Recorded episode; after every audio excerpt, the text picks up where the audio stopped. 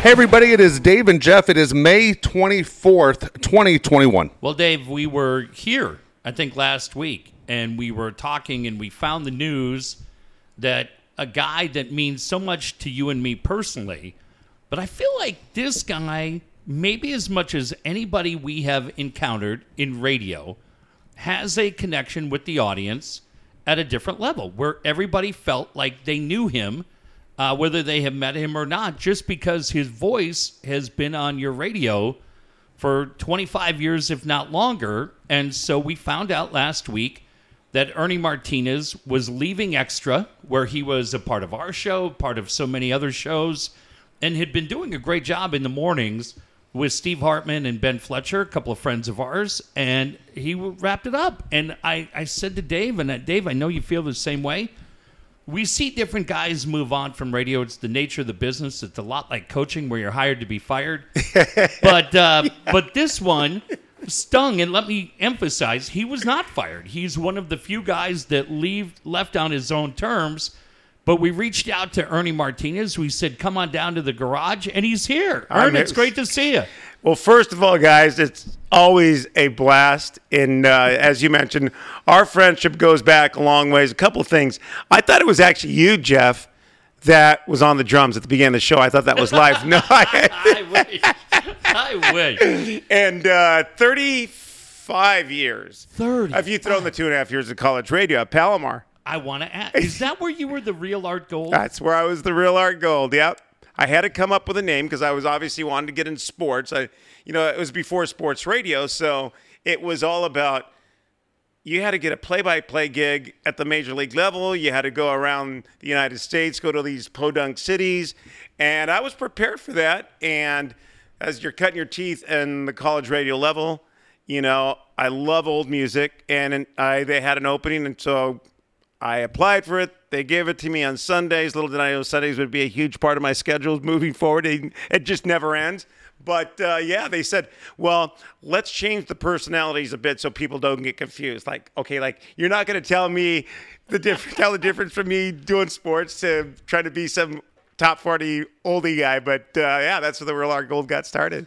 That's amazing. Here's the interesting thing with Ernie is that you and I, Jeff, we talk about our relationships in radio all the time. My first day in radio is when I met about four people in the same day. Uh, people like that are on there, like Steve Mason and John Kentera. Believe it or not, was like in the bathroom at the old Noble station changing light bulbs out. And yeah, I was like, yeah. wait a second, is he the building maintenance guy? Like, I had no idea what the fuck John did. And then um, I met Ernie and Dave Marcus and John Jednak and you know, the sports doctor and Chris Ello. And out of all those guys, the only guy that was super cool to a guy like me was Ernie. And Ernie's Always. the one that walked me down. I don't know if you remember to my first Padre game when I was yeah. asked to cover a game and introduced me to Tony Gwynn mm. and established a great relationship. But you know, all of us have been friends with Ernie. Ernie has more friends than anybody in this town. As we always say all the time, you know, it's radio because they stab you in the front. Ernie was never that guy. Ernie never did anybody wrong. And so, you know, I wrote on Twitter and, and just giving Mark Grant a hard time because Mark Grant's one of the best guys we know. You guys are so rare in this broadcasting business where you've always just said, you know what, I'm going to be the good guy. I'm not going to be worried about good guys finish last and getting walked over, but you've always stayed true to yourself. Yeah, you know, Dave, and I've always, you said something to me early on. It's just like, and I always wanted to embrace it. And that was like, do it now and ask questions later. You know, defend yourself. But it, it's just, a, it's a tough thing. And, and it is the nature of the business. And, and even after all these years in radio, it's just, I, I felt like I fell short in a lot of things that I could have done better. But honestly, when I was leaving that building on Friday, and I just sort of saved it to the end because I really didn't know – how it was going to end. I really had it wasn't planned. It was just a situation where it happened, and it is. Bottom line is, it was 100% family. Family comes first, and uh, that company knew it, and so I, I didn't know how to approach it. So I just I I told Steve Hartman, I go, look it, let's just wait for that final segment, and you can say the tease. Hey, we got a big announcement coming up, and I'll just say goodbye and then Steve dropped it on the air like right at the beginning, and I just lost it. I just yeah. lost it. But you know, I, I really had no exit plan. But I tell you what, I woke up this morning still at the same time thinking I was getting up for the morning show. tossed and turned for about an hour, went back to sleep, and I just feel I feel so much better. It's Yeah. just like it sort of feels you have a as of right now in the moment, and I can't tell you. Thank you guys again. You were right there at the beginning to to lend support, invite me here. Hey, when you get things figured out, whenever it may be, we're here. And I couldn't thank you guys more. And honestly, I think the biggest thing was if I give my notice now, that's a much quicker way to get an invite to this show. well, you know, uh, what I think, Ern, and, and what's so great is I look back at when Dave and I got in in 98, but I look back to when I first got into a radio station in 91. I know Dave's time frame is pretty close to the same.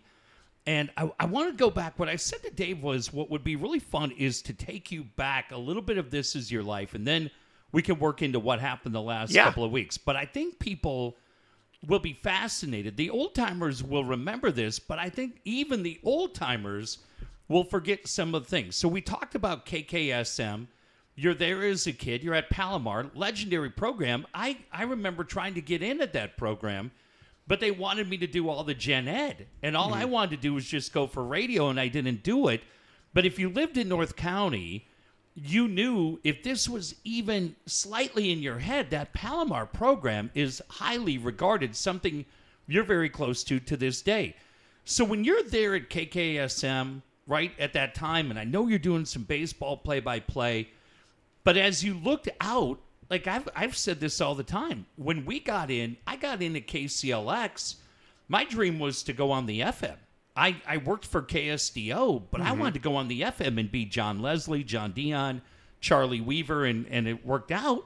But for you, what when you were sitting there, if Dave and I had the chance to talk you back and say, Ernie, what path did you want to be? What did you see yourself doing? It was play by play for baseball. And look at growing up in San Diego, listening to Jerry Coleman, Bob Chandler, Ted Leitner, Dave Campbell. Those were the guys, but honestly, you know, right up the road, uh, the Dodger station blew up all over the place. And how could you not like Vin Scully? Yeah. I mean, everybody loved Vin Scully and just how gracious he always was. So that those are the guys that planted the seed. Once I knew my baseball career at Escondido High had no, no, there was no going to be moving forward on that. So, I, and like all of us, you hear the same thing. I started talking in at the end of the bat, doing play by play, interviewing the players after the game, even after losses.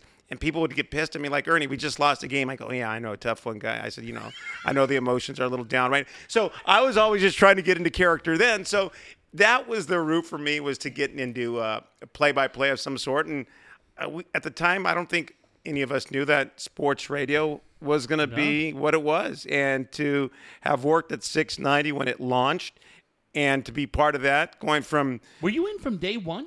no, I came in. They launched in late uh, 1990. I came in March of 1991, and I was wrapping stuff up at Palomar College and doing all the junior college sports. I literally turned in my air check, uh, hacksaw, turned it over to Hal Brown.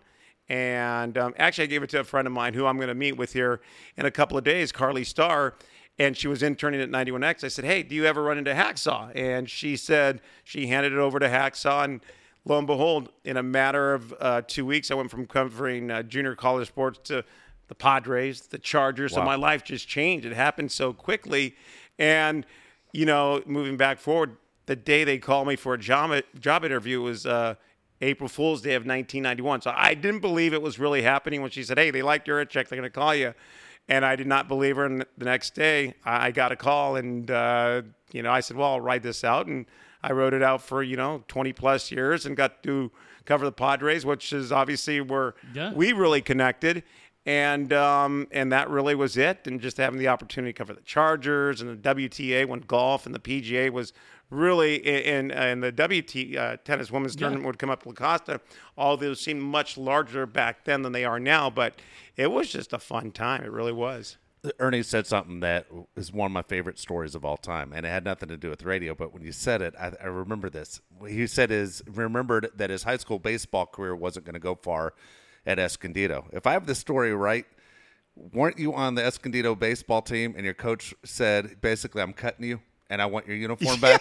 yeah. And, and for Ernie to get out of this, Jeff, Yeah. he said the fuck you are and wears uniform to school every day so the guy couldn't take his uniform back because that's the only clothes he had. Yeah, I uh, yeah, I had two moments in my life where you know it probably was out of character, and that was definitely one of them. I, I got uh, kicked off the team uh, a week before my senior year, and uh, was denied my my Letterman's jacket, my letter, my senior letter. So I went and got the uniform, got it all dirtied up, both of them, and put them on his desk, and walked out the door. I said, "There's your uniform." Finally give him back. And Nice. yeah, and the other time is when I quit uh, uh, a big box company in San Marcos at one time. I just had it with that manager, and I just I looked at him, and I'm here. I go. I said, "Fuck you, fuck you, and fuck you" with my middle finger to their face. It wasn't a proud moment. Because then I go home and tell my mom, like, "Mom, I just did something." I sh-, and she goes, "Oh, Ernie." and but they liked me so much as I was exiting after telling my manager to f off with a middle finger in his face in front of the the customers and everybody else. He said, "Hey, you're coming back for the uh, work meeting tonight, right?" And I went, "Who does that?" I walked in three hours later to the work meeting You're with like a Costanza. with Yeah. a trench coat, and I kept my job for another two and a half years until I left to get into radio. dude one thing you talked about and, and it's such a big part of our lives and, and it's the thing that, that i think ernie we look back and we're so lucky in in when we all cut our teeth we cut our teeth at an amazing time you talked about the chargers when we had junior here and rodney here but but let's bring it over to the padres mm-hmm. because i i know you feel the same way we were so lucky. We were so young. We were so green. We had no idea what we were doing.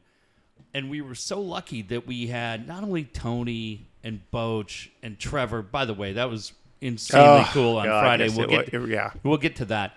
But you had an unbelievable experience. I believe. Am I crazy, or did you travel with that team, or did you travel almost like a beat writer for a while? Was that only during the playoffs? That was 1998. Yeah, it was uh, 1998 after uh, they had me working uh, the game in which the Padres beat the Astros. Yeah. And you called me from the the clubhouse and you go, "I can't believe you're not here." They had me working a weekend show that that night. They go, "I can't believe you're here," and I was I was really really bummed.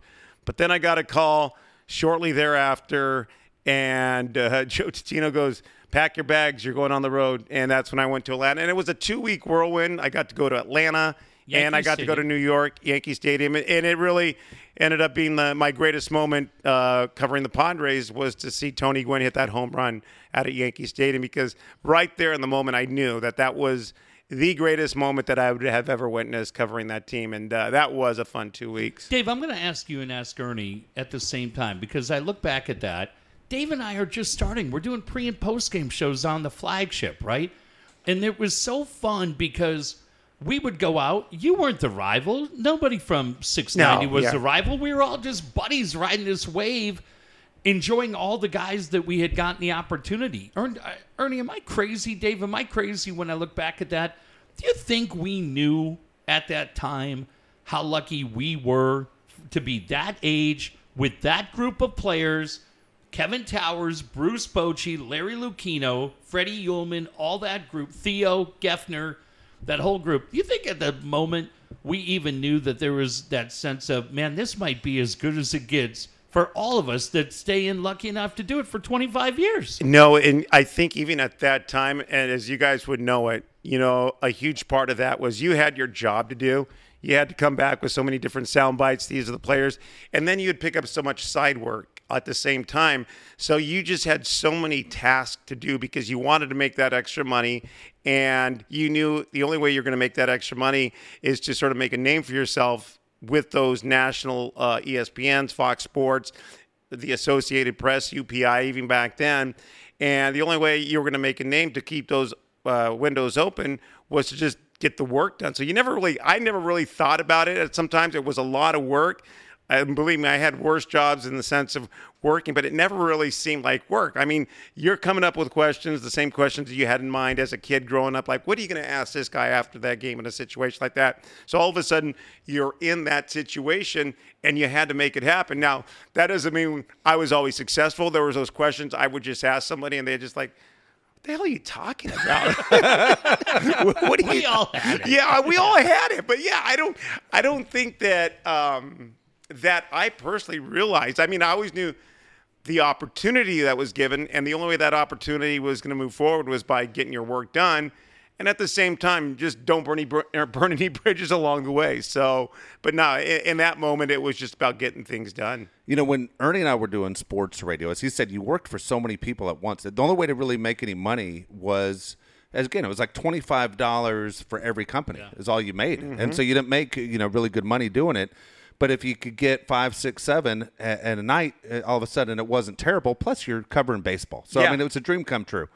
And I remember, as I said, Ernie introduced me to Tony. And as a kid, you know, I've said on there a million times, Steve Garvey was my favorite player. But I remember thinking, he's getting older. I'm going to have to pick a new favorite player. Living all the way in Nashville, Tennessee, I picked Tony Gwynn as my guy. And then the fact that you introduced me to him and became friends, I can't tell you how many nights I would drive home going, I can't believe Tony Gwynn and I know each other. Yeah. That I thought that was crazy. But since we talk about the whole sports radio thing, a lot of newspaper guys didn't like sports radio guys. And I can't tell you how many times Ernie and I were down in the locker room and there'd be beat writers from the Giants or Phillies and they would go, You ask the question. They just Yeah. put you on the spot. So you're thinking in your head, Hey, if when it comes to me, I'm going to ask a question. But then when they say you ask the first fucking question, remember that? Oh, And They go, hey, tell you what, you, you ask the question. i we aren't going to do the job for you. You you you go ahead and start the interview process because you never heard Ernie or my voice through the interview. They just wanted the clips of the the answers. Yeah. and then they would always try and nail you and I to Oh, say. yeah.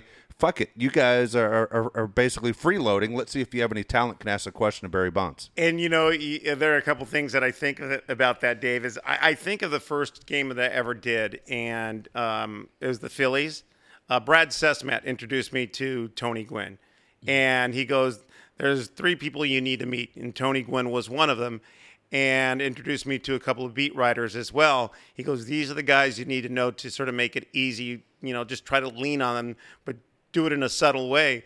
And the I was introduced to Tony. They went on a 10 day road trip. And that next series, I came out uh, to the, I'd get to the ballpark early. I'd get there at two o'clock. Yeah. Just because I, my goal was, I didn't know how long I was going to be there. And I think that's a moment that to go back to what you asked, Jeff, is like, man, this, I never thought, I just wanted to lean on the back, the, the batting cage. Yeah. And so I got there early and I thought I was sneaking my way through, but I had a press pass. People would let me through. And I wanted to just go lean up against the, the batting cage. And all I, I was so oblivious to anything that was around me. And that's when I heard Tony Gwynn like, Ernie Martinez, what are you doing here so early? and I could not believe he remembered my name Yeah. from almost two weeks prior. And I go, Tony, I, I just want to lean up the batting cage. He goes, Well, go do it. Yeah. I go do it. You know, And and, you I can't do did that it. now at Petco, Yeah, but you can do that at Jack Murphy. Yeah. Yeah, for sure. So it, it was amazing for that. But anyway, I, the Phillies are in town, and you know that was that early '90s Phillies team led by Jim Fregosi. Assholes. And my first time I walked into the the manager's office, it was just him. So I got there before all the beat writers, and you know Philadelphia's uh, they were a bunch The of worst. winner. Oh Oh, I got a Them Philly the- story I'm going to ask you next. It's my favorite story about you two guys. but uh, I'm sitting there, and there's Jim Fregosi sitting on a on a bucket, upside down, butt naked, eating dinner, and he just up. I go, and I walk around the corner. I went like, okay, here's Jim Fregosi. I have all his baseball cards, and here I walk in. That and that's Jim Fregosi, and. I go, oh, excuse me, Jim, and he just goes, oh no, no, no, no, come on in. He goes, what, what do you got going? And he just starts asking, me, go, I, and I'm just like, uh, you know, I, my head's up in the air, and I'm, I couldn't think of the question to ask him. Yeah, no shit, his dong is hanging yeah, out. Yeah, it just, and then the next day, I walk in thinking, you know, we got this relationship going on. There's like seven beat writers in there, and I walk in, and he just goes, what the fuck do you want? Yeah. Whoa. And I, and I just went, I thought we were buds. I'm thinking, and that's when they're the first time they just go. They the, all the media just got quiet. They go, well, ask me some questions. I asked a question. I had a follow up, and he goes, no, you're done. Get out of here. And that he was ran it. And he ran me. Yeah. my my favorite story with you two guys, especially two guys that are family to me, is God, I would have given my left thumb to be there. Please tell me, Ernie, your version of the Len Dykstra story. It's the greatest, and I think a lot of people have heard Dave's version of it, but I would like to hear from you. What do you remember about Len Dykstra slash uh, John Vukovic? Well, that was the world champion Phillies. Well, they weren't the champions, but They they, went to the, the World Blue Series. Jays Yeah, they went, yeah, they went to the World Series that year, but that was their run. And the Padres, they were a bad team. Yeah. They were a bad team. I think 50 wins or something, 60 something wins that season. And they were, I think the Padres took three of the four games that weekend, but it was the Saturday night, and the Padres had just beat the Phillies. And we walk in there, David and I, and Brad Sondak was trying to get a. The only person in the locker room was Lenny Dykstra, and he tells Brad, all we hear from a distance says, "I don't want to fucking talk to you," and he walks right toward us. He's got a cigarette. He's in his sliding shorts. He just rips them down with his five feet from Dave and I, lifts his leg, farts in our direction, smiles, and walks into the shower with a lit cigarette. And Dave and I lost it. And that's what Greg. Uh, No, I but I said to you, I go, how the fuck's he keep that cigarette lit in the shower? Yeah. yes. but then uh, George Vukovic, the third base coach, walks in right after that whole thing and goes, What the fuck are you guys laughing at? And he goes, Get the fuck out of here. We're just like, Okay. Like, he, he, oh my God. But that, that, Yeah, he grabbed us by our shirts, like Ev- threw us in the hallway. Every, Yeah. Everything that the Phillies and the Mets media, that, eh, that was, it was a lesson learned and something that I'll never forget. Oh my god, dude! And fuck the Phillies. Yeah. yeah, yeah, it's uh, it was it was it was nuts, man. The Yeah. way the way we we did it again, it was hardly any money. I mean, but we loved the game of baseball. As Ernie said, being on the back of that batting cage, you know, the, the hitting turtle for people who- who understand, was great. There's so many things I learned. I mean, the mm-hmm. things that I coach high school baseball that I learned from the back of that cage, and and Tony was so great on letting us stay in conversations whether Stan Musial would come to town and have a conversation, he wouldn't say, "Ernie, get the fuck out of here." I'm talking Yeah. to Stan. He would let you listen, and he or or Ken Griffey Jr. would ask Tony questions, and you'd listen, or Ted Williams, and you would you would pick up so much stuff that I thought it was fascinating. That Tony led us into a, a special world. And once you, Tony led us into that world, everyone else who was associated with Padre baseball, those are Tony's guys. We got treated different because of that. Yeah, you know, and I, I, I think of that 1998 season, that final month down the stretch, when uh, the national media started coming in droves, and you, me, and uh, Jim Charvet Yeah. had worked our way to where Tony Gwynn's, you know, where his small cubicle was by the video uh, room, and he would have two lockers because he had so much stuff, and we're sitting there. And he's getting ready. He's taking his cleats off, and he looks up, and there could there had to be like at least twenty five people stuffed in that little corner.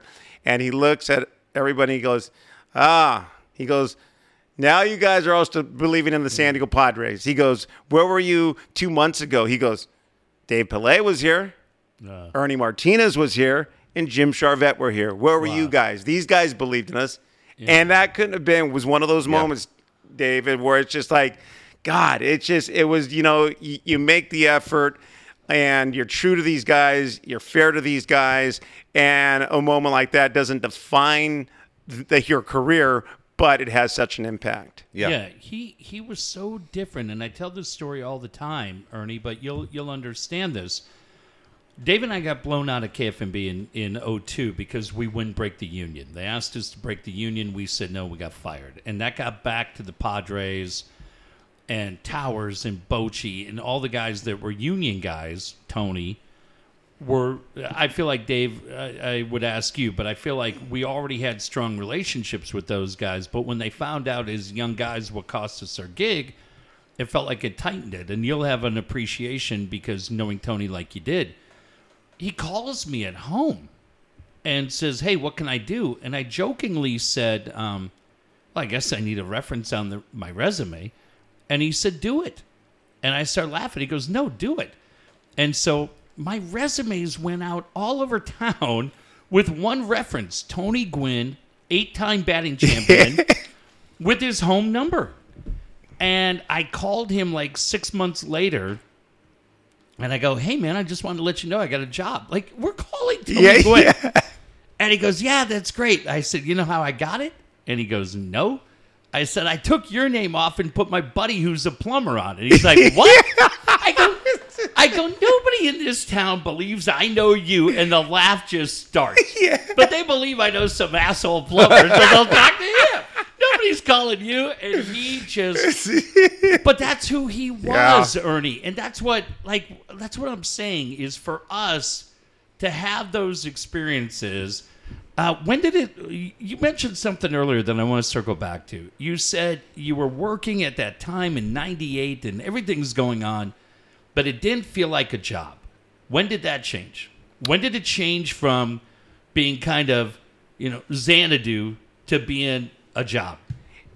I think that's when the company decided to disband 690 Damn. because everything that we had worked for and um, you know it was the latter half of that roster. I mean you know let's say there's 25 of us they only kept three. And you know there weren't a lot of sports radio sta- stations especially in san diego you know 1090 came around and you know it worked out but in that moment it's just like to me the, the business just sort of changed at that time. at, at that time. And, you know, and also we're coming off uh, the hills of uh, 11, and that had an impact on it as well because I think as uh, everything seemed to be soaring, especially in uh, an advertising industry that you know, is driven by advertising, it just it just sort of changed, and then they disbanded the station, and all of a sudden it was just it was just different. The things that I had experienced, I'm sure you guys experienced at the time because you talk about those relationships, Yeah. those guys and and those teams in 96 and 98 and and the rivalries and to me it was also sort of the end of the game that I remember. I mean, I've never been a big fan of interleague play.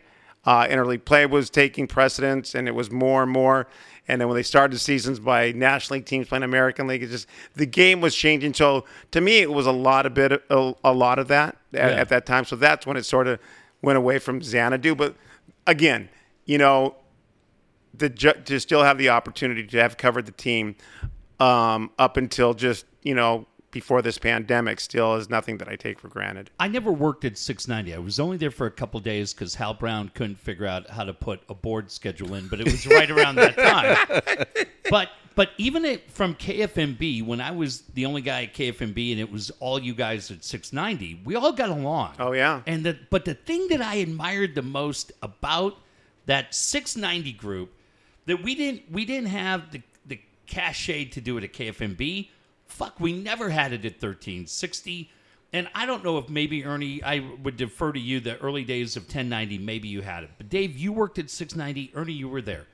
There was a swagger about the 690 guys that was just fucking cool. Yeah. You guys were never arrogant. You were never douchebags to me, but you guys were very aware of who you were locally from the state of California and nationally when they talked about the fan. And maybe that's credit to Lynch, maybe it's Rome, maybe it's whoever.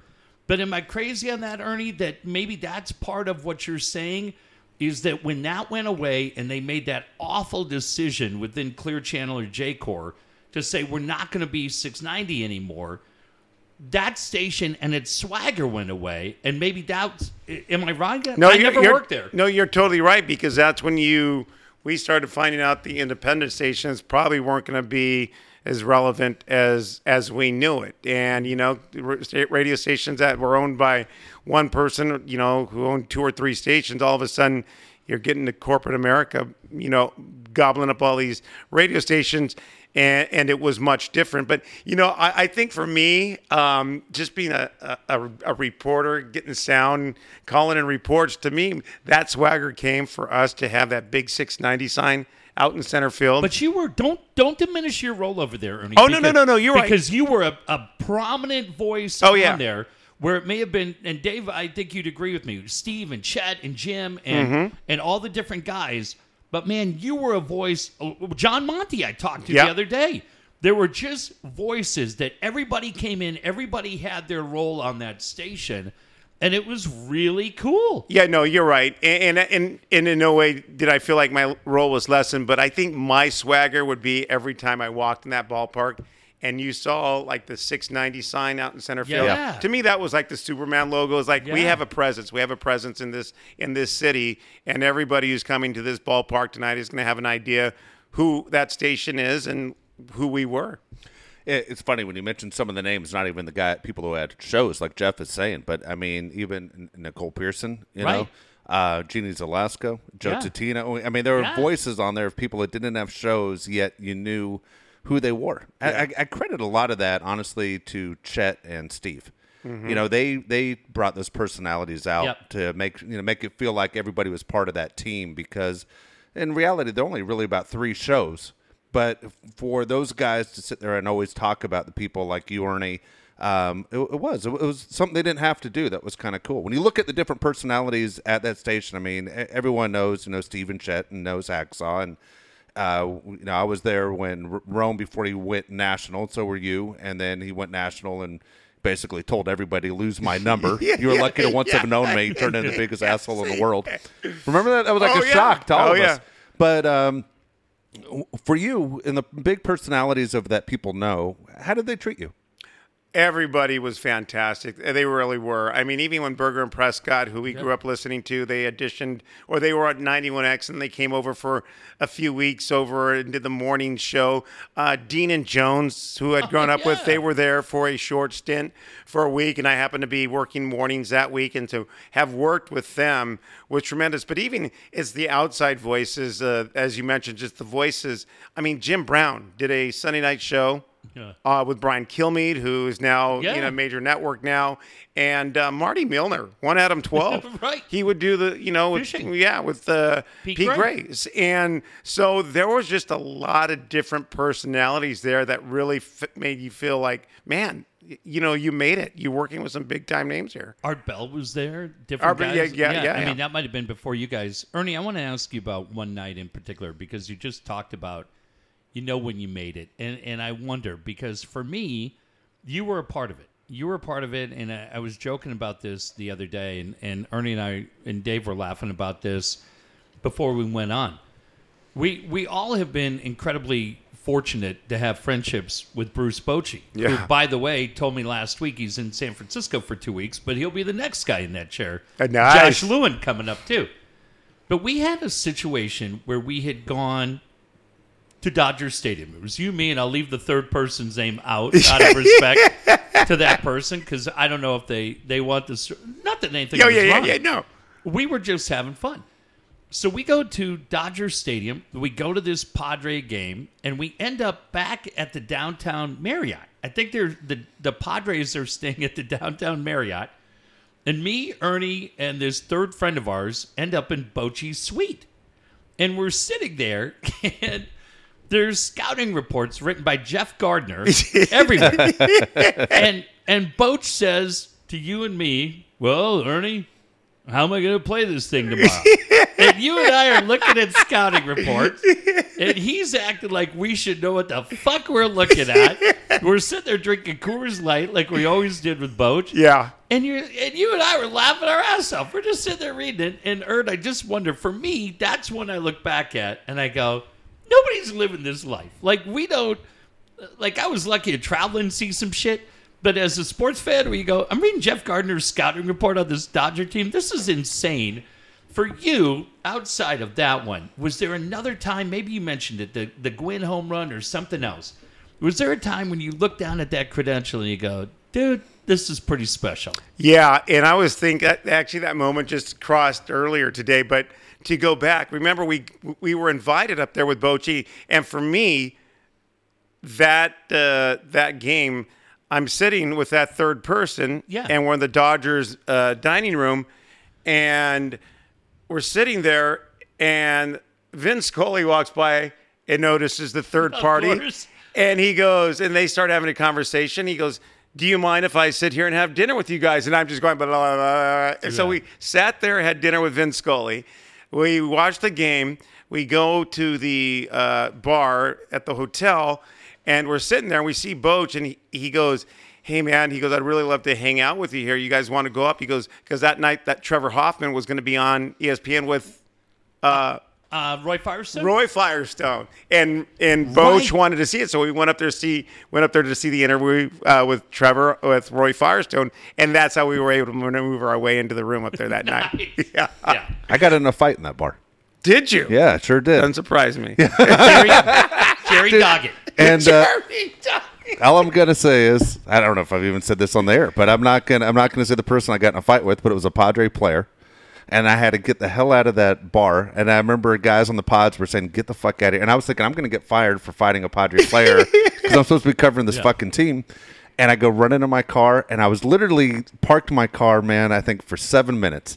And I said, uh, "Give me the keys to my car." As this guy is being held back by his teammates, still trying to get to me. And the guy goes, 28 bucks. And I'm like, I don't have 28 fucking dollars on me. and I, I go, dude, I'll be here all weekend. He goes, what's your name? I go, Ruben Rivera. And it gave me the keys to my Alexi shitty. Emery. Yeah, gave me my keys to my shitty car. And I fucking got out of there. But I was like, I can't believe this shit. Oh, we can believe it. Yeah, I know.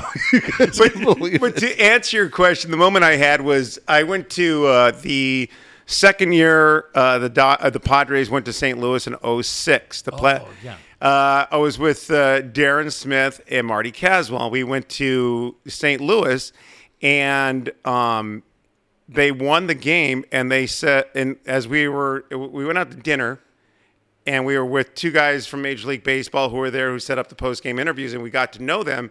So we're having dinner. We had this a lot. We had this big dinner. Alcohol's flowing, and bottles of wine just show up on the table. We all look like we didn't order these, and they go, "Yeah, the gentleman over there did." Once again, Bruce Bochy, and he just like waves to us, and then he came over and said bye before he left, and and I started looking at my budget like, okay, this is a lot of food, a lot of booze.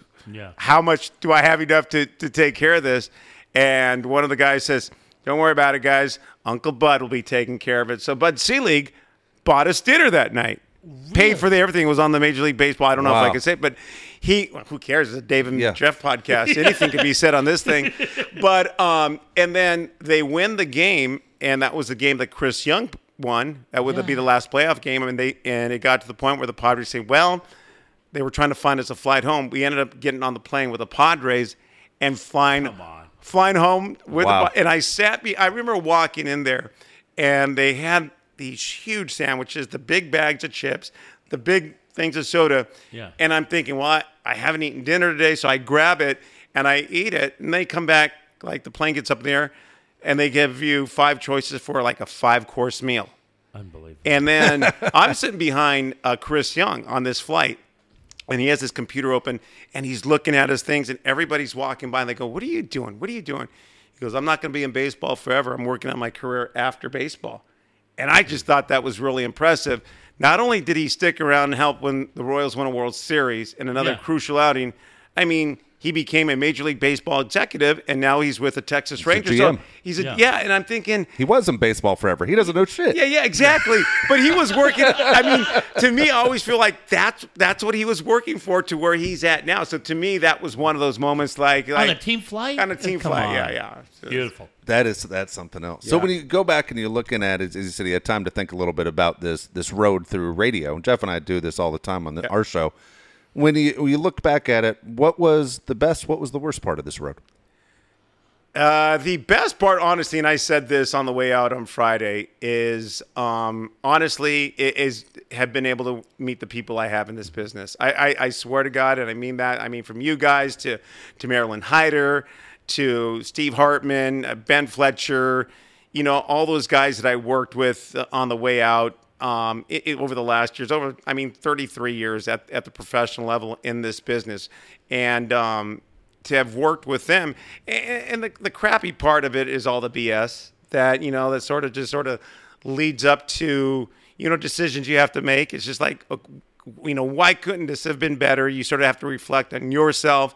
But then again, it's just sort of the nature of the business. And I was even having this discussion with Marilyn. I go, you know, it, it's amazing that we are where we're at and a business that's so fun and we all worked very hard to get in it. We just we wanted you just wanted to be treated fairly in a Yeah. sense. And those moments just seem to fall short more often. Am i bitter? No it's just it's the reality of an industry which to me in this day and age is like some of that stuff still goes on you know that's why i find it tremendous for you i mean the podcast you guys were among the first people to jump on a podcast and you guys have done fantastic Thanks. you guys can sit here and talk about whatever the hell you want to. You, know, nobody's telling you what to talk about. It's just two guys that your listeners and this San Diego audience knows that have been around. They know this city. They love you guys. They love to hate you sometimes when you're starting to go on about the Dodgers, but I love it because you, you always keep it fresh. But to me, that's what I find tremendous about how people are, have gotten creative. And, you know, that's the goal for me. People say, like, what's next? I said, I don't know. I really wasn't Right. planning on giving my two weeks' notice two weeks ago. You know, it Yeah. was just a situation that there was no second doubt. Like, my family comes first. And um, I really don't know. But I tell you what, it's been, I've been very overwhelmed over the last three days for the people who've Right. reached out. And you mentioned Trevor Hoffman. I mean, to I had no idea what show that Hartman and Fletch had put together that day, and um, to have the people call up. I mean, you got Mud Grant on there. I've Yeah. been trying to get Mud on their show for years, but they said, "Well, you should have quit a few years ago. We would have had him on the show back then." But just to hear those guys, and I had run into Mark a couple of weeks prior to that. We chatted, and not knowing, you know, I hadn't made a decision at that time. But uh, it was just tremendous to to get that from these people. And so many people have reached out. Talked to dave marcus today. And everybody obviously i mean that's when you sort of feel like wow you know you got to know some people. You, you you've really found some genuine people. And you really don't think about that Eh, all the time but it's nice when you can take a step back and you find the genuineness of of, of those people that are around you on a day-to-day basis Do know I love, Ernie? And it's been so fun personally for the last couple of days because I just put a, a couple of things up, but but my Facebook is really just friends and family, and a lot of them are just radio people.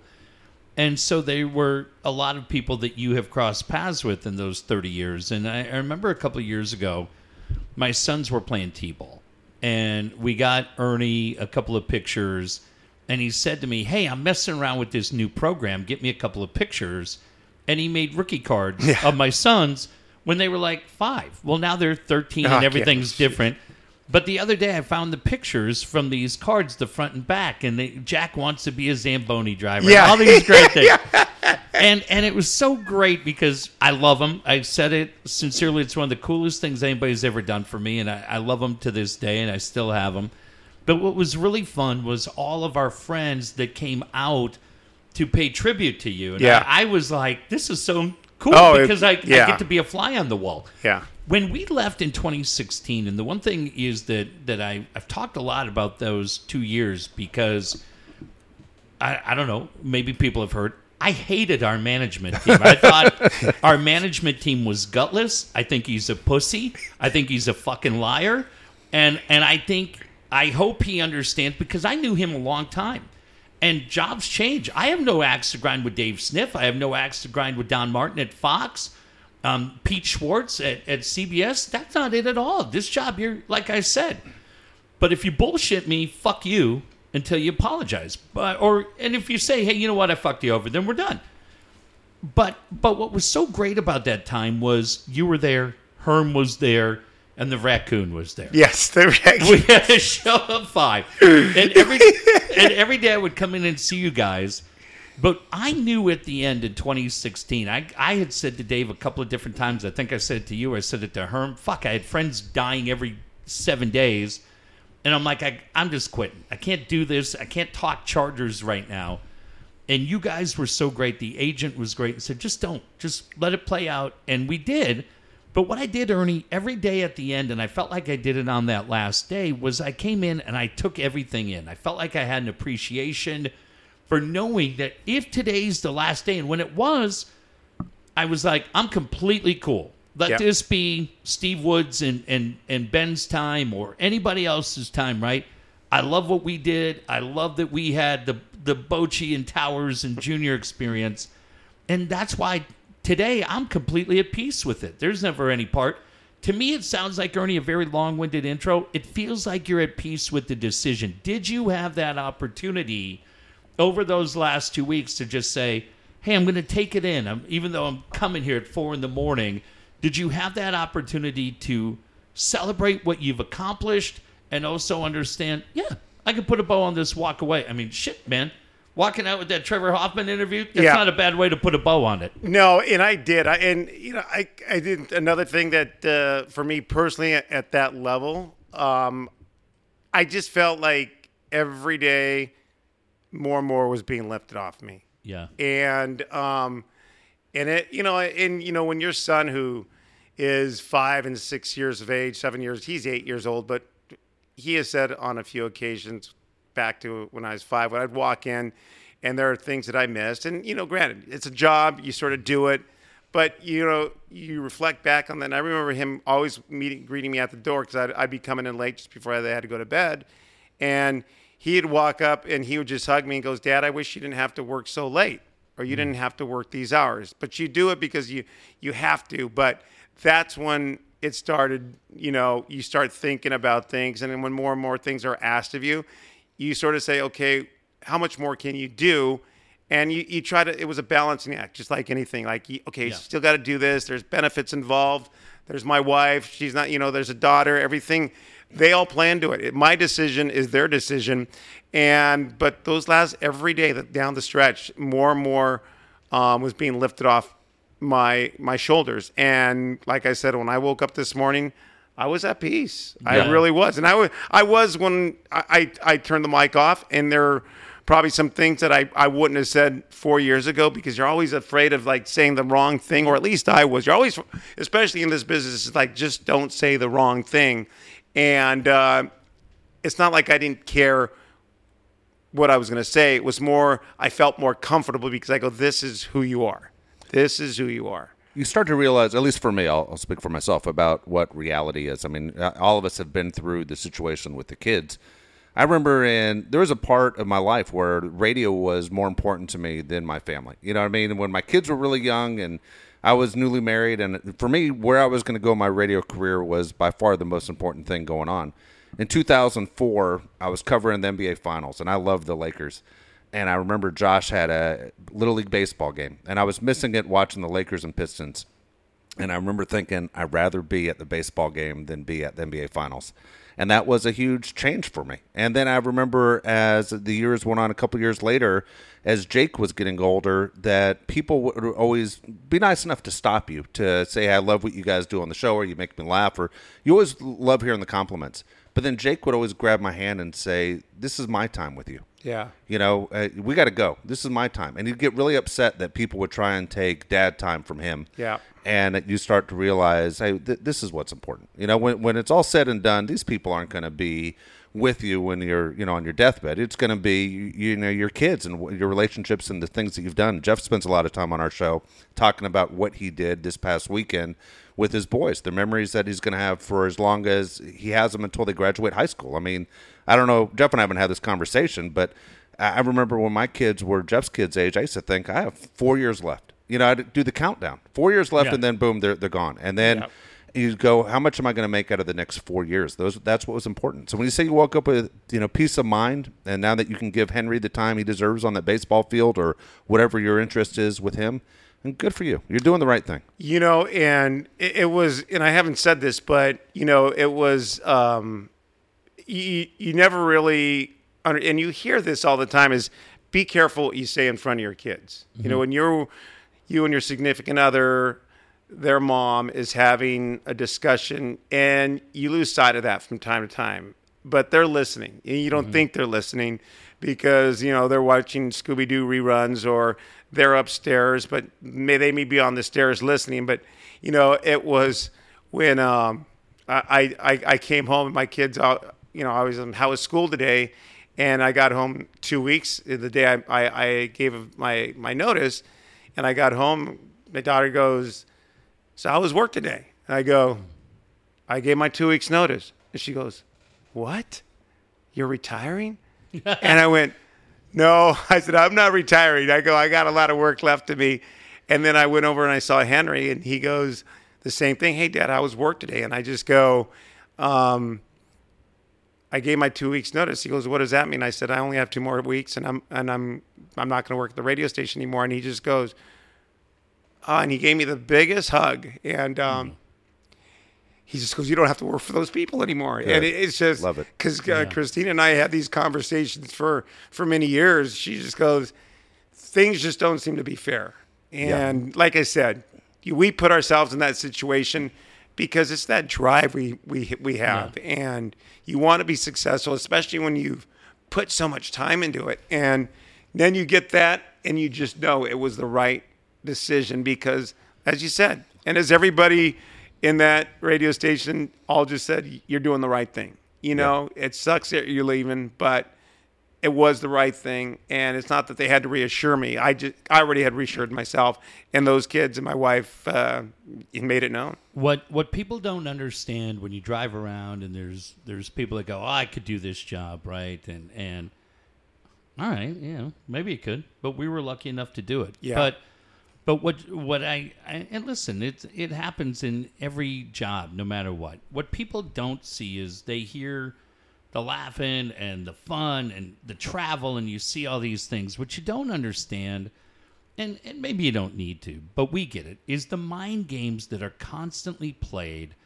by bullshit management people, and they do it with everybody behind the scenes. And it is such a toxic relationship. And I don't know why they do it. I don't know why there can't be just an appreciation like there is, it feels like in every other job that people have where they go to work and their boss says, How are you? And I'm glad you're here. It's funny. I manage a team of five guys. I tell them, I try to tell them every day how much I appreciate them. I try to tell it because I've worked for guys that we didn't need it, but they don't need to make it as toxic as they did. And that's the only thing uh, out of my, my respect, and I know Dave feels the same way, out of our respect and our love for Ernie, who's family to us, we're not going to go into the path as to why he left. He made a decision to leave. But when a guy has done it at that level for that length of time in an industry where that doesn't happen, when a guy like Ernie, you know me, I'm a hothead, right? Dave's a hothead. when the nicest guy in our industry locally says, you know what? That's it. Yeah. And doesn't have a night meeting to go to at the big box store in San Marcos. doesn't have a fucking job lined up at Care to, to bring back the real art gold. I, I would just challenge anybody in that building to say, what am I doing when I let a guy like this say, if, David Jeff, fuck it, right? Judd, Costa, anybody else, Hardwick, anybody else who saw Ello, everybody else who's left there, figure it out. You can come to grips. What I would love to hear the people that let you walk out that building and to this moment refuse to acknowledge that they played a part in it, it's mind blowing to me. All I know is you know to us your family. Yeah. You know how much fun we had in those mornings when it was the four of us against the world. Yeah. Nobody could hear that stupid show. We'd be fucked with. And and you mentioned it, Ern. We come in here. Remember we'd sit there and write that stupid bullshit Google Doc every night? Yes. Do you see anything in front of us? We just come down and had a conversation with Yeah. a guy that means so much to us. But I'm telling you, I'm so proud of you for what you've accomplished in this industry, for who you've been the entire time. Right, Dave? There's a reason 100%. why Trevor Hoffman takes time out to call in to you. Take that all in. But for right now, the the bad part is that is your life's going to change because not many people have schedules where we're done at 9:30 in the morning. So I would say enjoy that time with your family oh, and Oh, your yeah. kids, pack lunches, go to the park, throw the football, dress up as Spider-Man or whatever they love to do, and then just get ready. I want you at upper deck. I already told you. Yeah. I called him the other day and said, Good. "Listen, a lot of people are going to call you and go, "Well, what are you going to do now?" You go, "Well, fuck, 2 weeks ago I didn't know I was quitting." yeah, exactly. So Well, I called him and said, I want you at Upper Deck. Take a look. If it's something there, we'll make something happen.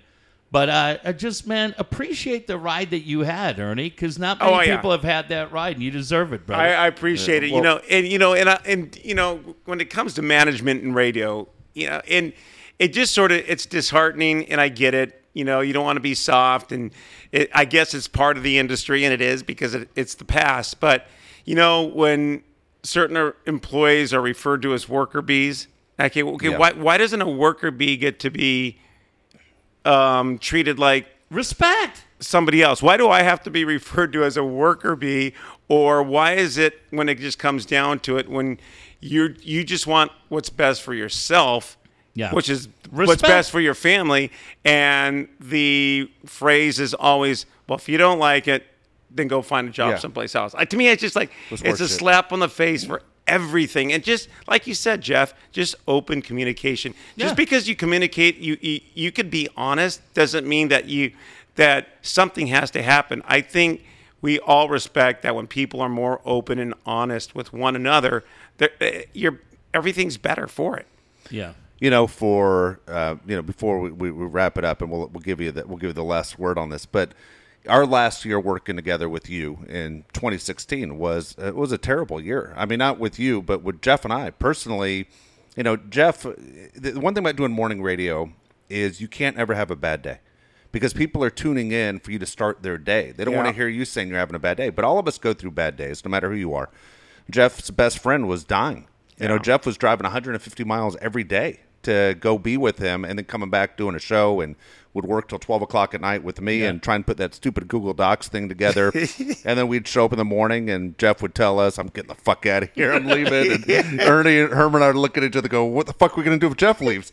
and um, but then you know, I'm dealing with Jake, who had attempted Yep. to, to commit suicide twice that year, and my mother-in-law was dying, and she was living in my house, and we we were going through terrible times, and I'm sure it wasn't easy for you to to deal with us and Herm to deal with us, but we looked at each other, and when we made the decision to leave, and people say, "We'll say something," you know, "Oh, you guys do a podcast." Jeff and I have not applied for another radio job since. I mean, it's not one of those where we're looking to Yeah. jump back and be part of that management. Not saying that we need to be appreciated, but we're to the point we've done a lot Yeah. where we want to do things on our terms.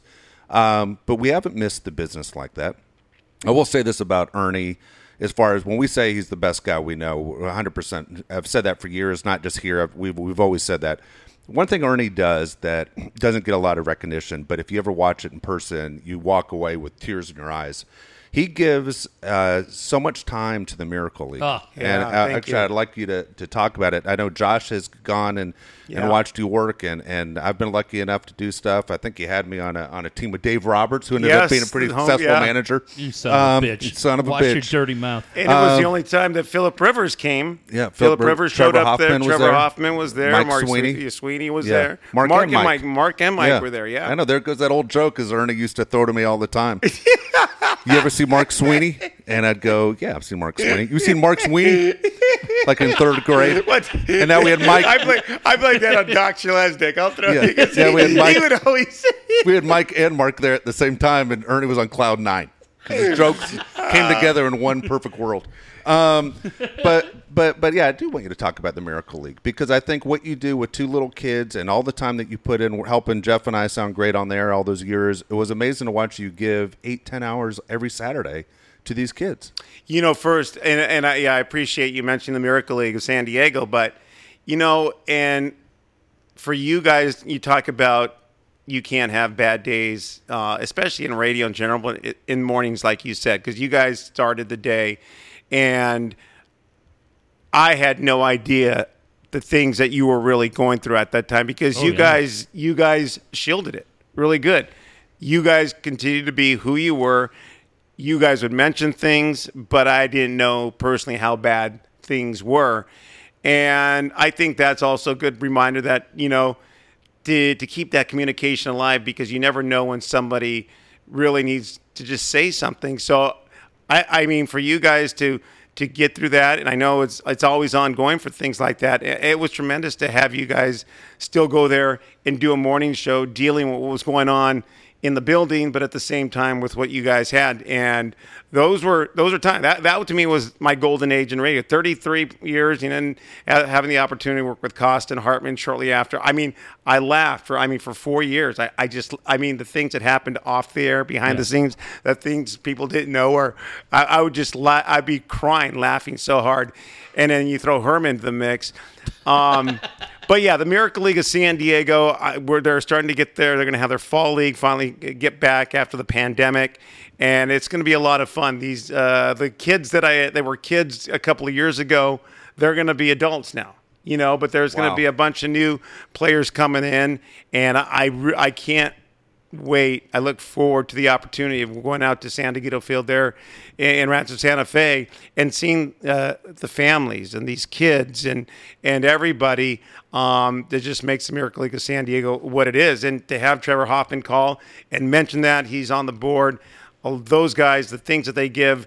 Um, you know, physically and uh, financially, the things that he do for that organization is tremendous. So everybody does a part. It's one of the reminders where uh, parents who are dealing with a lot of things that we could never imagine, you know, for one hour they get to s- sit back and watch people watch their kids play a sport, and it gives them an hour downtime.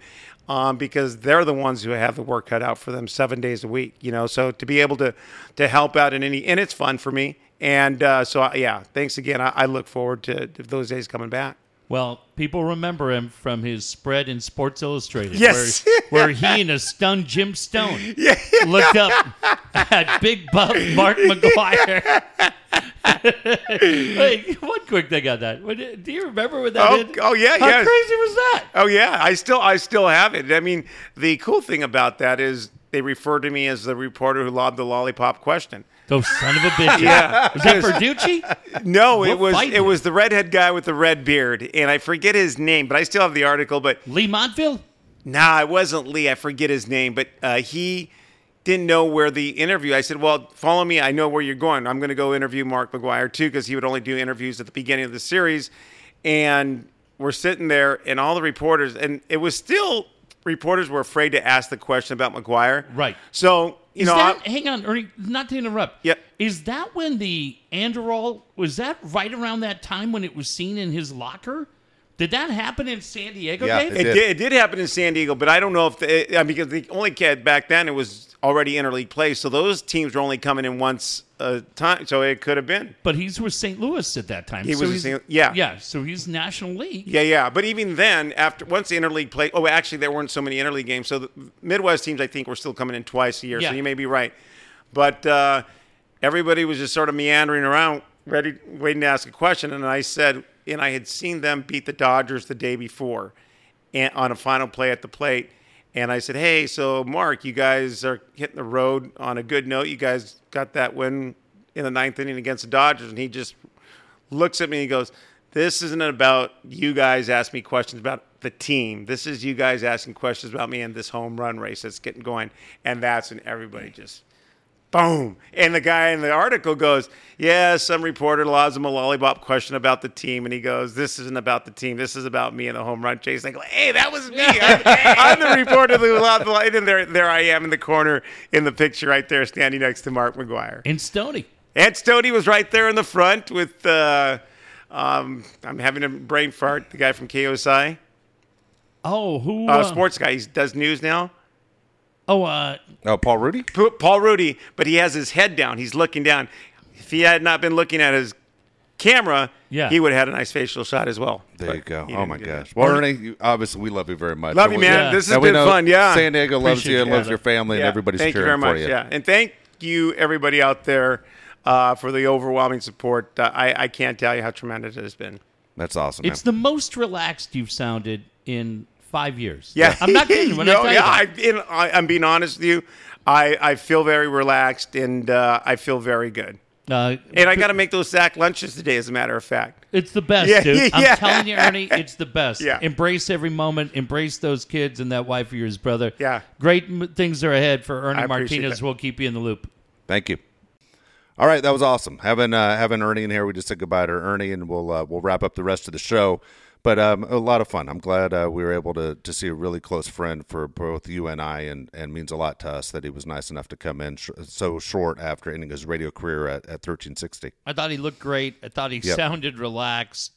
I don't think Ernie ever wanted to be a talk show host, right? No. And they, and they had him doing so many different things, but uh, I'm, I'm really proud of him. And it, he's just one of those guys, Dave. I, I think we're all, no matter who hears this, if you go, hey, tell me two or three people that just make you a better person for knowing them, dude, that's at the top of so many of our lists, man. I love that guy. Absolutely. Hey, want to mention Dan Williams again? Dan's the guy that wants to help you get out of debt. So many of you right now are in that financial problem where you've been in debt really probably since you got out of college because so many people worried about student loans and buying a first house and are you going to make enough money and if you know you live in california how tough it is to really have a really good quality of life dan's the guy you need to talk to we tell you all the time the, the borrow smart two minute tuesday which obviously by the time most of you hear this it will be tuesday 858 688 6813. Check it out on YouTube. Borrow Smart 2 Minute Tuesday. Dan Williams, 858 688 6813. Dan's got a great video up right now. If you're going through a divorce, can you buy a house?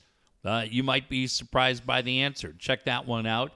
And yeah, for me, the borrow smart, repay smart rules came in so handy because a couple of weeks ago, I mentioned it, man. My car got totaled on the 54. I had to find myself trying to buy a car in an insane car market. As crazy as the housing market is, I think the used car and the new car market is right behind it. But luckily, because I had followed the rules and had established strong credit for myself, I was able to get into a car I love at a payment I can afford. If you need that, 858 688 6813. Jeff just mentioned the housing market right now. It is unbelievable what's going on in Southern California. So many of you are trying to figure out is there a way for me to sell my home and possibly rent somewhere? Well, you're going to realize quickly how expensive it is to rent. And can you find a place? A friend of mine just actually got out of their house and then realized there's nowhere to go. And wow. they ended up settling for being in a really nice house and the house they moved into bars on the window, oh, horrible neighborhood to the point you don't feel safe.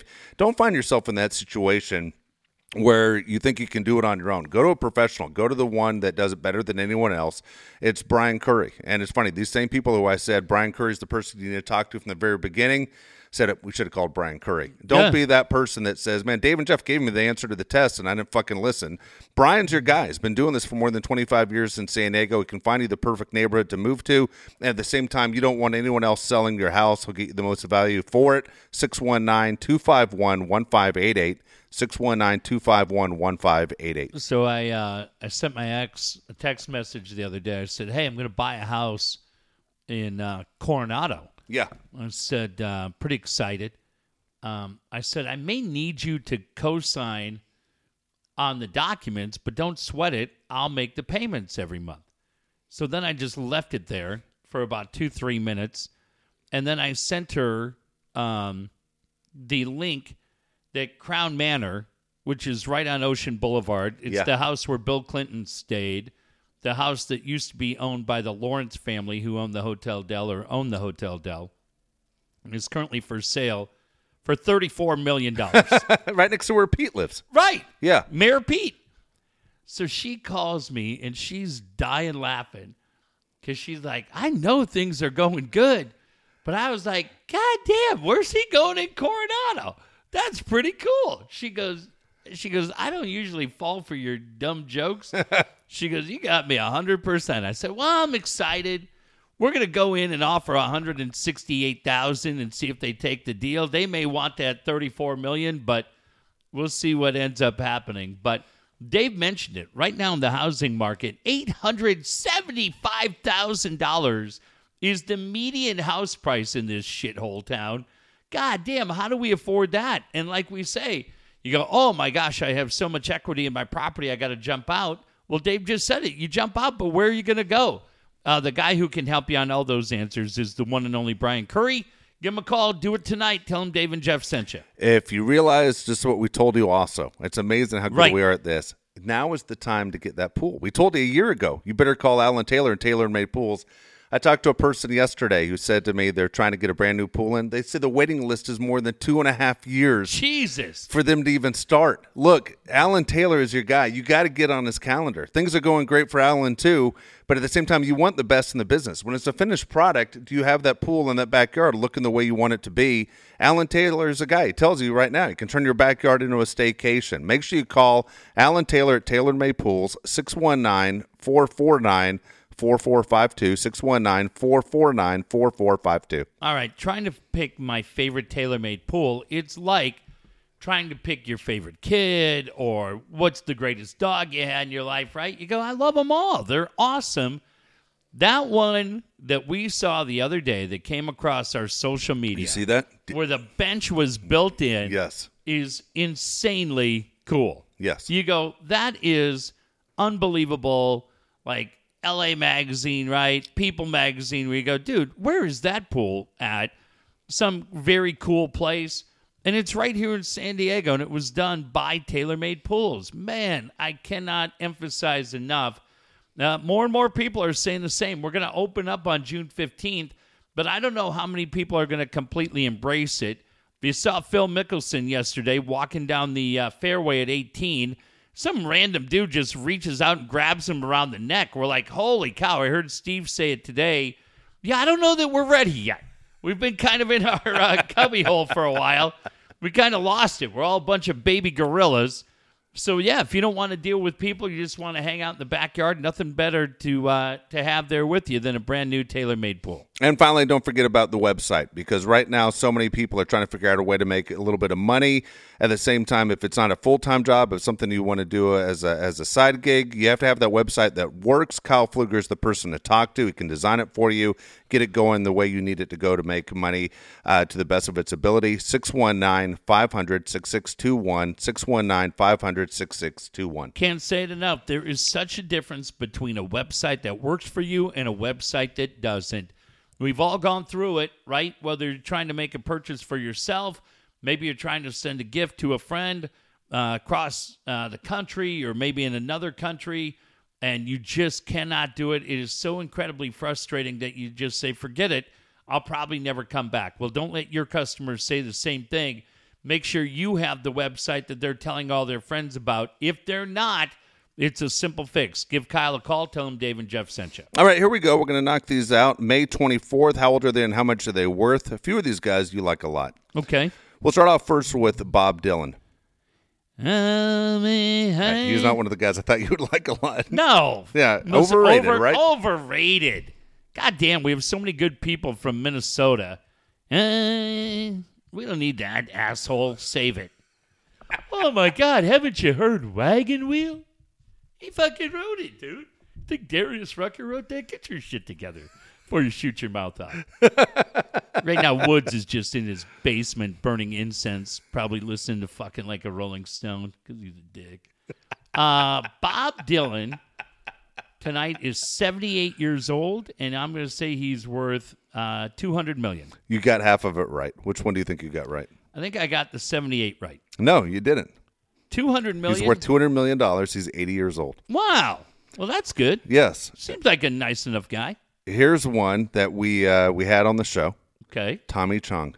Tommy Chong was, god damn, were those two guys cool as could be? Yes. I love Tommy Chong. I'm going to say Tommy Chong is 78, and I'm going to say he's worth uh, 7 million. Okay, I was shocked on how old he is. 83. Damn, dude. He looked great. Yeah, he did. 83. Okay. $20 million. Good for dude. Honestly, one of the nicest, coolest guys going, right? Yes, absolutely. And Uh, I don't know, I don't ahead. know why, but my kids love it. If you've not listened to Earache My Eye in the last 30 years, oh wow. Dude, it is so funny and so stupid. You got to go listen to that. God, he is so great on that. Fuck, I love Tommy Chong. Oh, okay, here you go. Here's one of your favorites, one of your kids' favorites as well. John C. Reilly. John C. Reilly is goddamn the greatest. He's so goddamn funny when he when uh in Step Brothers when um Robert starts spanking Will Ferrell. The look on John C. Reilly's face is just that show is so stupid too. I'm gonna say John C. Reilly today is uh, 51. 56. 56 and i'm going to say he's worth a respectable 17 million $50 million. dollars. five zero Five zero. dude how great is that Look at that. All right, here you go. You talk about Bob Dylan being overrated. For me, this is the most overrated female singer, Patti LaBelle. uh patti labelle would you rather do patti labelle or pink Pink. i might do patti labelle Yeah, neither one. Pink, I think, would hurt me. Yeah she uh, Either you- she'd yell at me and tell me I sucked, or she would straight out just. i think patti me. labelle would encourage you i think i think pink would just You're right, Patti LaBelle would encourage you. come on you. baby find your rhythm come on stella get your groove back She would. Yeah, she I would think she'd be me. very encouraging.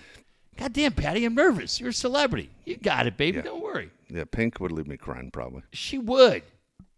She would just, ah, yeah. She just texting. Worst decision of my life. she, she would straight out just tell you finding your Hashtag clothes. sad Dave. That's Um, it. Wait, my guess guessing Patti, La- oh, Patti LaBelle? Yeah, what's her age and how much is she worth? I think she's 74. 77. I still think I still think it's a go. Okay. And I think she's uh I think she's 24 million. $60 million. God damn, of course it's a Yes. go. I'll sign a prenup. I don't care. Oh my gosh. All right, here we go. Five random questions. Okay. this one made me laugh when I wrote it. Okay, good. Who is the most attractive person you've ever worked with in radio? Oh. Oh, I like that a lot. We've had some good ones. We've had some great ones. I know you're going to say, well, think about who you're going to say. Um, oh, I got to think about it. this. Is really good. Okay, I'm thinking of. Oh, I hundred percent slam dunk Susan DeVincent. Oh, Susan great. Oh my God, she is Great. the total package. Yes. she is the total, and she knows. I, I love her. Gorgeous, and as cool as it gets. Yeah, she's an absolute rock star. Yeah. and I and I'd put my girl Piner uh, at one A. Piner to me was just the the greatest. I love those two. I thought you were going to go Katie Mosier. You know what, man? I love Rocket. I Yeah, I love know. Rocket, but she's uh, yeah, she's younger than us. Rocket. I tell you what, Mosher's beautiful, man. She really is. I love that kid. Yeah. Uh, I just used to love yelling at her down the hall. Rocket! I'm, I'm trying to complete blank. Who's the girl we worked with at 1090? Went to Hawaii with? She's like a model. Oh shit, Sherry Landry. Sherry Landry. gorgeous. And also Sherry Landry, like I said with uh with Suda Vincent and Yeah. Piner, just as cool as it gets. Oh yeah, Landry's right there. That's a good one. All right, here we go. Random question. If you could learn one magic spell, what would it be?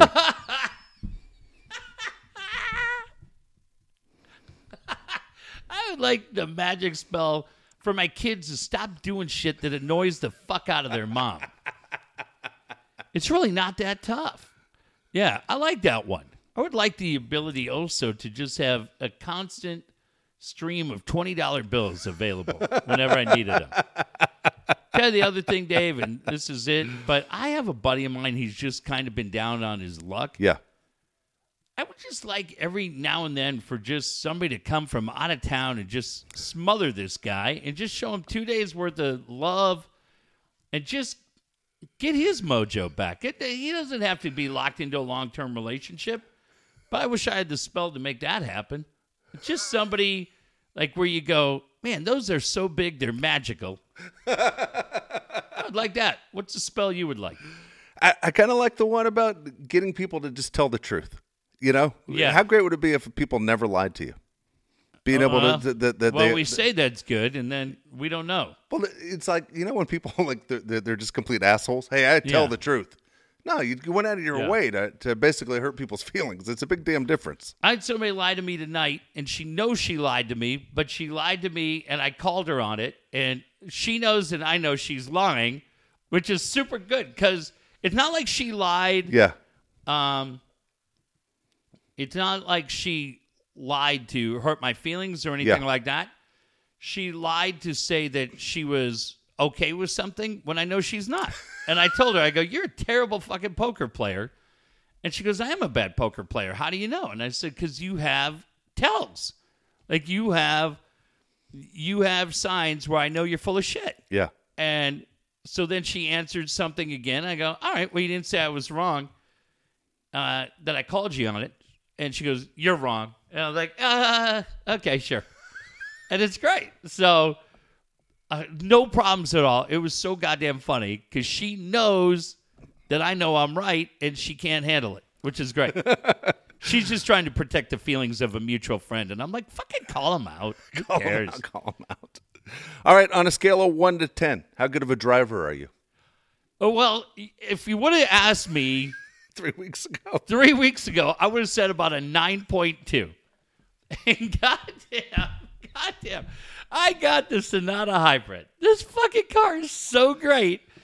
But the, the last car I had was a Nissan Sentra, which somebody sent me a message on Twitter. My apologies for not remembering who sent it to me, but they retweeted a guy that got absolutely demolished on the freeway and walked away from it in a Nissan Sentra. God damn, if those little scrappy cars aren't pretty impressive when it comes to safety features.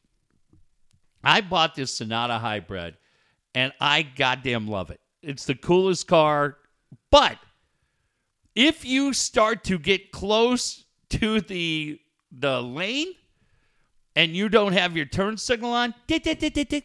hey, hey, hey, come on, get in the lane.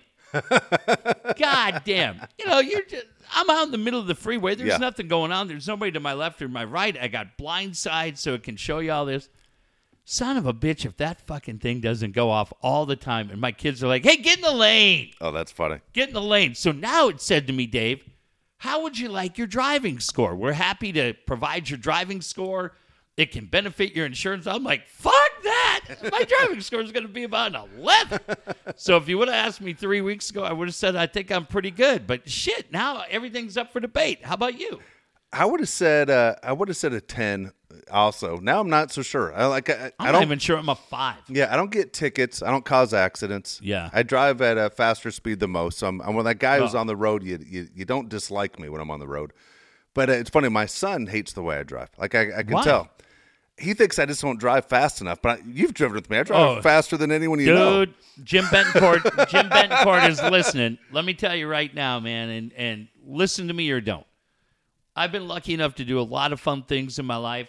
I am hundred percent cool if I'm never in another head-on accident. Yes. I'm not saying you got to drive 52 miles an hour. Don't drive around like you're fucking Norman Fell. But,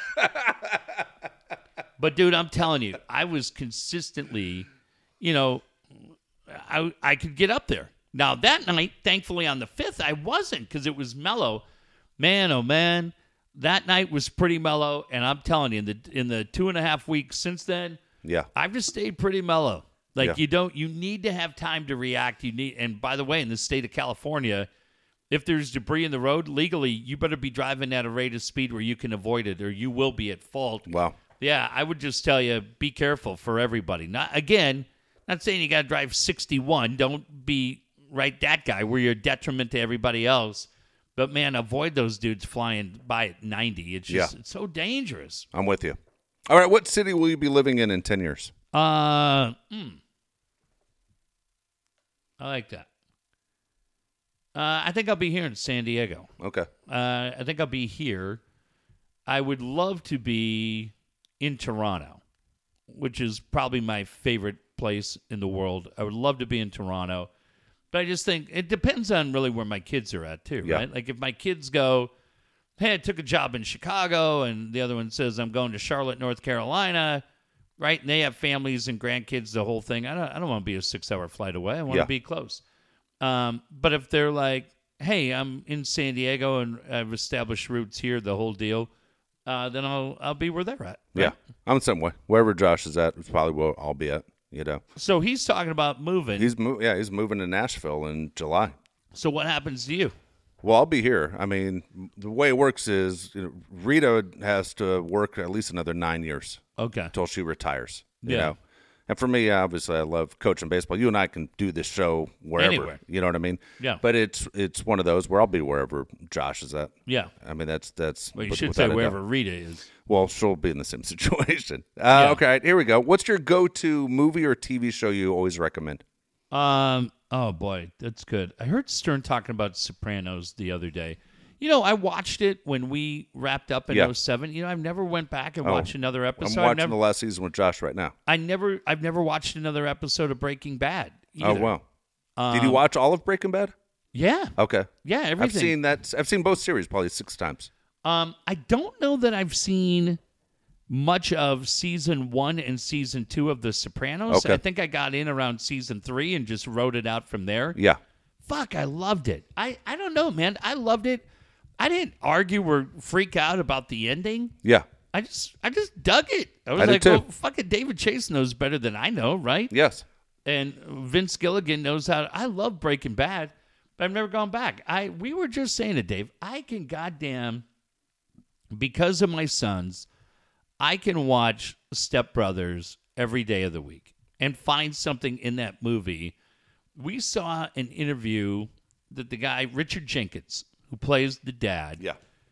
did an interview on Rich Eisen's show that was so goddamn funny. And the interview, he said that last scene when they're at the Catalina wine cooler Wine mixer. or wine mixer, excuse me, and when Dale and Brennan are trying to figure out what to do, right? The band, the the Billy Joel tribute band's left. And when he goes and gives him a motivational speech, he said the director told him, I need you to go tell those guys that when you were a kid you wanted to be a dinosaur. And that whole thing is ad lib. Is that right? That there's The not little arms. yeah, the little arms. Bobby, you're 17. Give it up. And they look at him and go, that's not physically possible. They, I'm telling you, there's so much. What's the wife's name? The, the sister in law? Kathryn Hahn, who's so Yeah. goddamn funny. Let's go. Dane Cook, pay per view. Yeah. so much stupid shit, throwaway movies. If you need fertilizer, I got plenty. Like that goddamn movie, Dave. I, but I, not the TNT version. yeah. Like you got to go old school Blu-ray on that. What's your what do you go to? What's your go to? You know, I'm always my favorite TV shows of all time are Sopranos and Breaking Bad. So, Nice. but but everybody always seems like they've seen them. So I don't. I'm kind of Yeah. like out on the conversation. I hate when someone recommends something that I can't stand. So if you're going to recommend something, it better be a home run. You know, Do you have HBO Max? I do. I do. Right now, my my wife's watching on Netflix. She started watching. I think it's called uh, Offspring. It's about a family in uh, in um, Australia, Okay. and it's so hard to understand everybody. Right. It's driving out of your fucking mind. What do they say? I watched. I had uh, KFI on last night. Yeah. and they were cracking me up. I don't know who the hosts were. It was a guy and a woman, and they were talking about in L.A. right now. If you go and get vaccinated, you're put into a drawing for tickets to Hamilton. And we got buddy Steve Quiz has probably seen Hamilton like 50 times, right? These two just ripped the shit out of Hamilton. That show sucks. You- unless you got subtitles, there's two or three songs that are good. The rest of it's boring. Uh, And it's like, because Hamilton's one of those shows that people whisper, right? Yeah. Have you seen Hamilton? and you're like, what? What'd you ask me? oh my God, Lin Manuel, uh, he's so fantastic. And you're like, Lin Manuel Miranda. You're like, what? Have you seen Hamilton? And these two last night on KFI were like, that show sucks. I don't want to win tickets to that. So, uh, yeah, I would go Step Brothers. That is good. That's good. All right. So we're back on uh, on Wednesday. We'll see you uh, Wednesday night. Thanks again to the great Ernie Martinez. Uh, don't forget, as mentioned, coming up, I think around June 14th, Josh Lewin in the garage. I can't wait for that. And then uh, Boach confirmed. He's awesome. traveling. And then uh, Boach is going to come down and hang Can't out wait. too. We'll look forward to that as well. Be really cool. All right, everybody.